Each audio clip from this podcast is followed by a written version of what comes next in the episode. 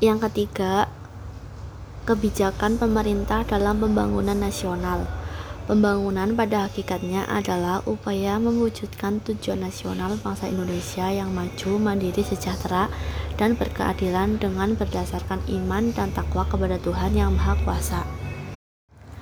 Tujuan nasional tersebut merupakan amanat dari sila kelima Pancasila dan alinea keempat pembukaan Undang-Undang Dasar Negara Republik Indonesia tahun 1945, yaitu melindungi segenap bangsa Indonesia dan seluruh tumpah darah Indonesia, memajukan kesejahteraan umum, mencerdaskan kehidupan bangsa, dan ikut melaksanakan ketertiban dunia yang berdasarkan kemerdekaan, perdamaian abadi, dan keadilan sosial. Sesungguhnya, nilai-nilai yang terkandung dalam Pancasila dan UUD NKRI 1945 tersebut telah memberikan landasan pembangunan yang ideal dan rumusan konsep demokrasi dalam pembangunan sesuai lingkungan sosial dan budaya Indonesia. Kegiatan pembangunan nasional tidak lepas dari peran serta pemerintah daerah dalam memanfaatkan sumber daya yang tersedia di daerah masing-masing sebagai upaya memperbesar kemampuan daerah. Untuk itu, peningkatannya harus didukung dengan pembangunan daerah yang dilaksanakan secara serasi dan terpadu dalam rangka mewujudkan pembangunan nasional.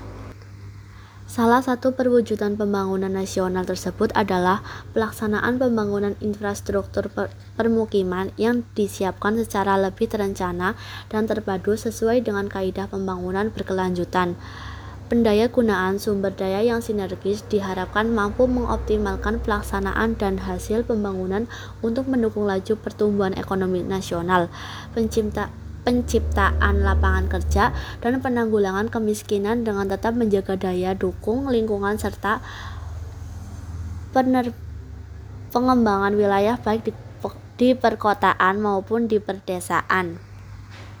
Untuk mewujudkan hal tersebut, perlu disiapkan perencanaan program infrastruktur yang dapat mendukung kebutuhan ekonomi, sosial, dan lingkungan secara terpadu. Departemen Pekerjaan Umum, khususnya Direktorat Jenderal Cipta Karya, mengambil inisiatif untuk mendukung provinsi, kabupaten, atau kota untuk dapat mulai menyiapkan perencanaan program yang dimaksud, khususnya bidang PU atau Cipta Karya, melalui penyiapan rencana program investasi RPIJM sebagai MDO. Terwujudnya perencanaan program infrastruktur yang lebih luas dengan adanya RPIJM tersebut, kabupaten atau kota dapat menggerakkan semua sumber daya yang ada untuk memenuhi kebutuhan daerah, mendorong dalam meningkatkan pertumbuhan ekonomi dan penanggulangan kemiskinan, serta mewujudkan lingkungan yang layak huni. RPIJM yang disusun perlu memperhatikan aspek kelayakan program dari masing-masing kegiatan dan kelayakan spasialnya sesuai skenario pembangunan daerah yang tertuang dalam rencana tata ruang yang ada, serta kelayakan sosial dan lingkungannya. Di samping itu, RPIJM yang akan disusun daerah harus mempertimbangkan kemampuan pendanaan dan kapasitas kelembagaan dalam mendukung pelaksanaan program investasi yang telah disusun.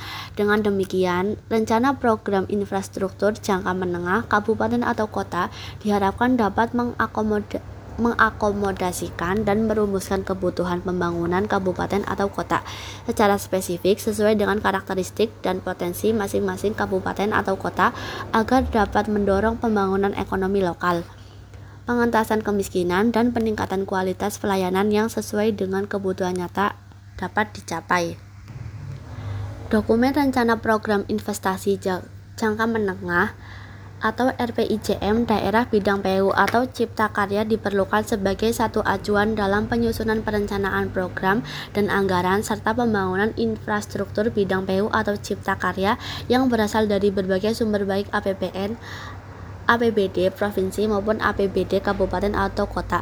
Dalam hal ini, dana APBN lebih bersifat stimulan dan pemerintah daerah diharapkan dapat berkontribusi dalam bentuk cost sharing atau joint program terhadap program-program kegiatan yang diusulkan untuk mendapatkan dana dari APBN. Di samping itu, RPIJM disusun melalui proses partisipatif yang mengakomodasi kebutuhan nyata masyarakat dengan mempertimbangkan kemampuan keuangan atau pendanaan dan kelembagaan dalam memenuhi kebutuhan pembangunan, mempertimbangkan aspek kelayakan program masing-masing sektor dan kelayakan spasialnya sesuai dengan rencana tata ruang wilayah, rencana pembangunan jangka menengah daerah, serta kelayakan sosial dan lingkungan. Selain itu, kebijakan desentralisasi fiskal merupakan salah satu cara yang dilakukan pemerintah Indonesia dalam mengupayakan pembangunan nasional ke arah yang lebih baik. Melalui desentralisasi fiskal, pemerintah daerah memiliki wewenang untuk menggali pendapatan daerah secara optimal yang akan digunakan dalam membiayai kebutuhan daerah dan melakukan peran alokasi secara mandiri dalam menetapkan prioritas pembangunan.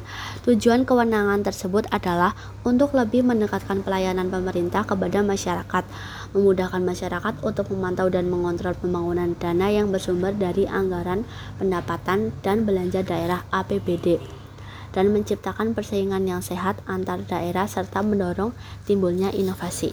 Terima kasih.